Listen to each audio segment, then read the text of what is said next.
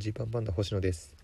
このラジオはやろうやろうと思いながらなんとなく先延ばしにしていたことですとかやりたいんだけれど何かきっかけがなくて始められないと思っていたことを昨今の自粛ムードを理由にしてしまえば何でも始めていいんじゃないかということを提案していくラジオです、えー、今日はちょっと怖い話ですね。ちょっと怖いので、えー、そういうのがもう絶対無理という方はそっと、えー、停止ボタンを押してください。まあまあといっても、まあ、僕も耐えられるぐらいの話ですしめちゃめちゃグロいとかそういうわけじゃないのでまあ面白い話と思って聞いてもらえればいいんですけれどね。えー、僕の仲のいい先輩で羊ねいりさんという、えー、漫才コンビの方いらっしゃいまして、まあ、特に細田さんですね。羊ねいりの細田さんとは大学時代から仲がいいですよ知り合いでしてずっと、えー、細田さんが一つ上の先輩で僕が一つ下の後輩で、まあ、大学は違ったんですけれど僕はずっと好きな先輩で今もずっとねあの尊敬してるんですけれどそんな細田さんから先週10日前ぐらいですかね LINE が来まして「ラジオトークってどうやってやってんの?」みたいに聞かれたんですよ。うわ細田さん知ってくれてるんだ嬉しいなと思いながら、まあ、こんな感じでやってますって返して「えやるんですか?」みたいに。うんまあちょっと俺らもやろうかなと思ってねみたいな。1ヶ月ぐらいもうライブ出てないしなまっちゃうだろうしトレーニングみたいな感じで、まあ、ちょっとやろうかと思ってるというふうに言っててはあさすがだなとまさしくその通りだと思うんですよね。今結構芸人って舞台に出る場面がもうなくなっちゃってるからこれはね復帰した時にめちゃめちゃみんな下手くそになるんじゃないのっていう。そこの危惧して羊ねりさんもラジオを始めると。うん。まあ、僕のをきっかけにそんな風に思ってくれたなら嬉しいなと思ってたんですけど。で先週始まったその2人のあの2人のラジオをね、えー、聞いてるわけですよ。僕毎回聞いてて。でやっぱり2人っていいですね。羊ねいりさんは2人で撮ってるんで、まあ、お互いのその話もできるしでやっぱりその聞き手がいるっていうのは大きいですよ。僕はもうずっと一人で撮ってるわけなんですけれど一人でね自宅の隅で撮って今あのなんかベランダのベランダとかピーピーピーピーってあのゴミ収集車みたいなのが通ったりしてますけどね、はい、そんなそれぐらいあの家の端っこで撮ってるんですけど。で笑い声もないわけですよ。相づちもないし。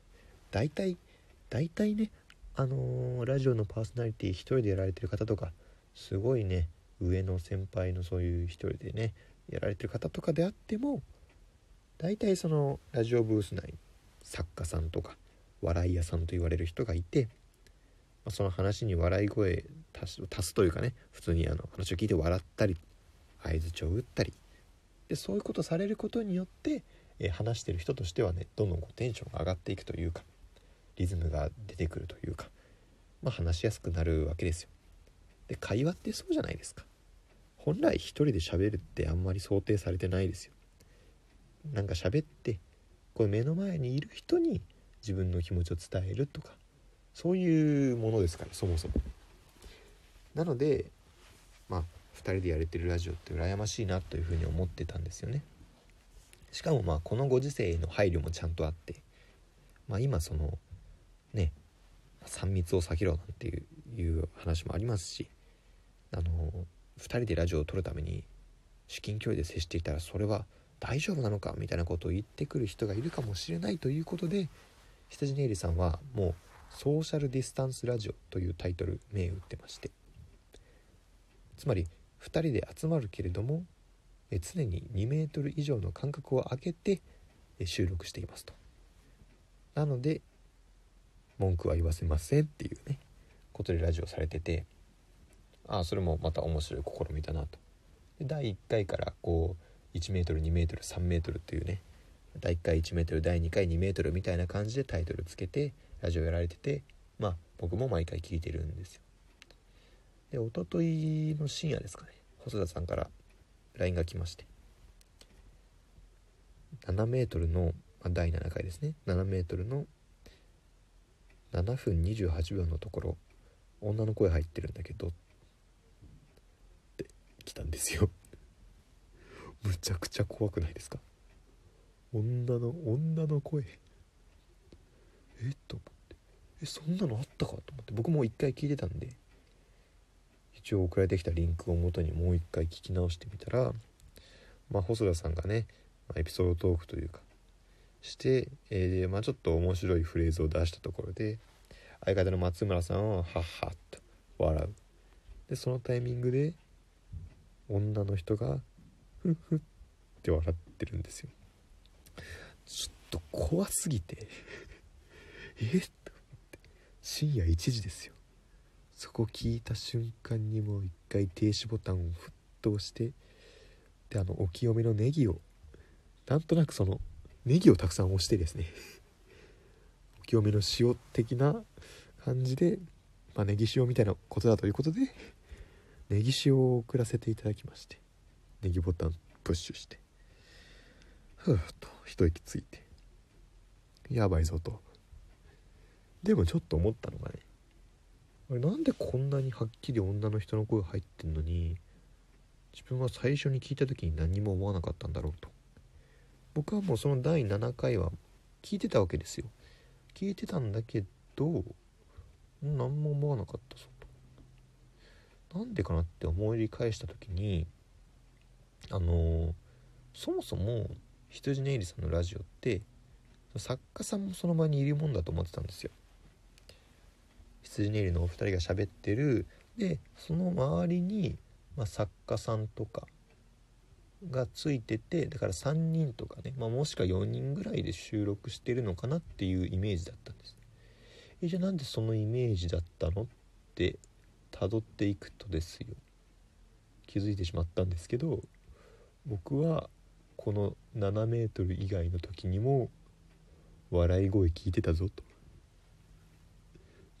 むちゃくちゃ怖いでしょ。事件はここだけで起きてるんじゃないっていうね。現場は他にもあるぞっていう。あれ多分そうだと思うけどなと。今まで聞いた時に、まあ、女の人の声はどうかわかんないけど少なくとも男の人のね声は聞こえててなんとなく僕のイメージではこう眼鏡をかけててあの単発マスキンヘッド気味のなんとなくそういう感じの。でも首元まで服はあるみたいなタイプの作家さんが聞いって笑ってる感じの イメージで聞いてたんですよ。で恐る恐る確認して「え待ってください。そもそも羊ねりさんは2人だけで撮ってますか?」って聞いて「え？っ?」みたいなって僕はその他の回でも作家さんの笑い声っぽいの聞いてたんですけどって聞いたら「マジかよ」と帰ってきまして「やってしまった。ごめんなさい」と「羊ねりさん僕をね僕のラジオを聞いてこんラジオトーク始められて。で僕に 僕にその相談をしてくれたにもかかわらず僕はさらにそれをでかくして返すということをしてしまって。まあでも怖くてねその聞き返せないんですよ。今更ね。過去の回を聞き返せないなと思っていたんですけれども。羊兄さんが昨日かな。ツイッターにねこの7メートルの話を書かれました。7メートルでこんな女の人の声入ってたよと。話してて。あ書いてて。でもそれをねあの見たツイッターの人たちが「えー、絶対作家さんの声入ってたよ」とかやっぱりその男の人の声聞こえたって人たくさんいたんでこれは間違いないと。やっぱり僕だけじゃなくて他の人にも聞こえてるんだということをあの字面で確認しまして。これはなかなかですよね。だから逆にそういうのが好きな人はむちゃくちゃ楽しめるんじゃないですか。しかもその何がすごいってそのラジオ自体も面白いからね。ラジオの羊ねりさんのトークは普通にあの面白くて笑える。でそこで笑う。でプラス、えー女の人とか男の人 他の人の声が聞こえてゾッとすると。あの笑えてゾッとするってなかなかないですから。これはすごいですよ。ね。というわけでですね、えー、羊ねりさんのラジオもぜひ皆さんでき皆さんで聞きましょうというかね一人で聞くよりは皆さんで聞きましょうっていう 感じですけど、まあ、ちなみに僕自身はねあのまあもうご存知の通り全く作家さんとかも聞いてない状態で、えー撮ってます。作家さんいてこれだったらやばいですからね。まだ一回も受けてないですから。でたまに笑い声入ってるかもしれないですけどあのそれ僕があのあの自分をこうね自分を肯定するために笑っているだけなんで 気にしないでほしいんですけど。あとねちょっとたまに「え星野の声じゃないの？入ってるぞ」って思われることあるかもしれないんですけれどおそらくあの僕の家族たちですね。お父さんお母さんの生活音とかテレビの音とか、まあ、あの買い物から帰ってきてね、え、ビニール袋をガサガサする音とか、が入っているかもしれません。ですかね。あとあとはあれですね。ちょっとそれ以外の声が実はちょっと第2回かな。その辺りではちょっと入ってるかもしれなくて、まあ、2回3回あたりですかね。まあヒゲダンの声が。ちょっとあのねヒゲダンの声がうっすら聞こえるっていう。よく聞くと「プリテンダー」とか「アイラブが、えー、流れてるっていうことがねちょっとあるかもしれないですね。まあまあカラオケでね撮ったんでね。カラオケでなんとか音が入んないようにして撮ってた時期なんでそういうのが入ってる時期はあります。それ以外の声が入ってるよということがあればねあのぜひ教えてください。怖いなでも。それも怖いか。はい。あすいません、えー、換気の時間ですね、えー、関係です。ありがとうございました。また聞いてください。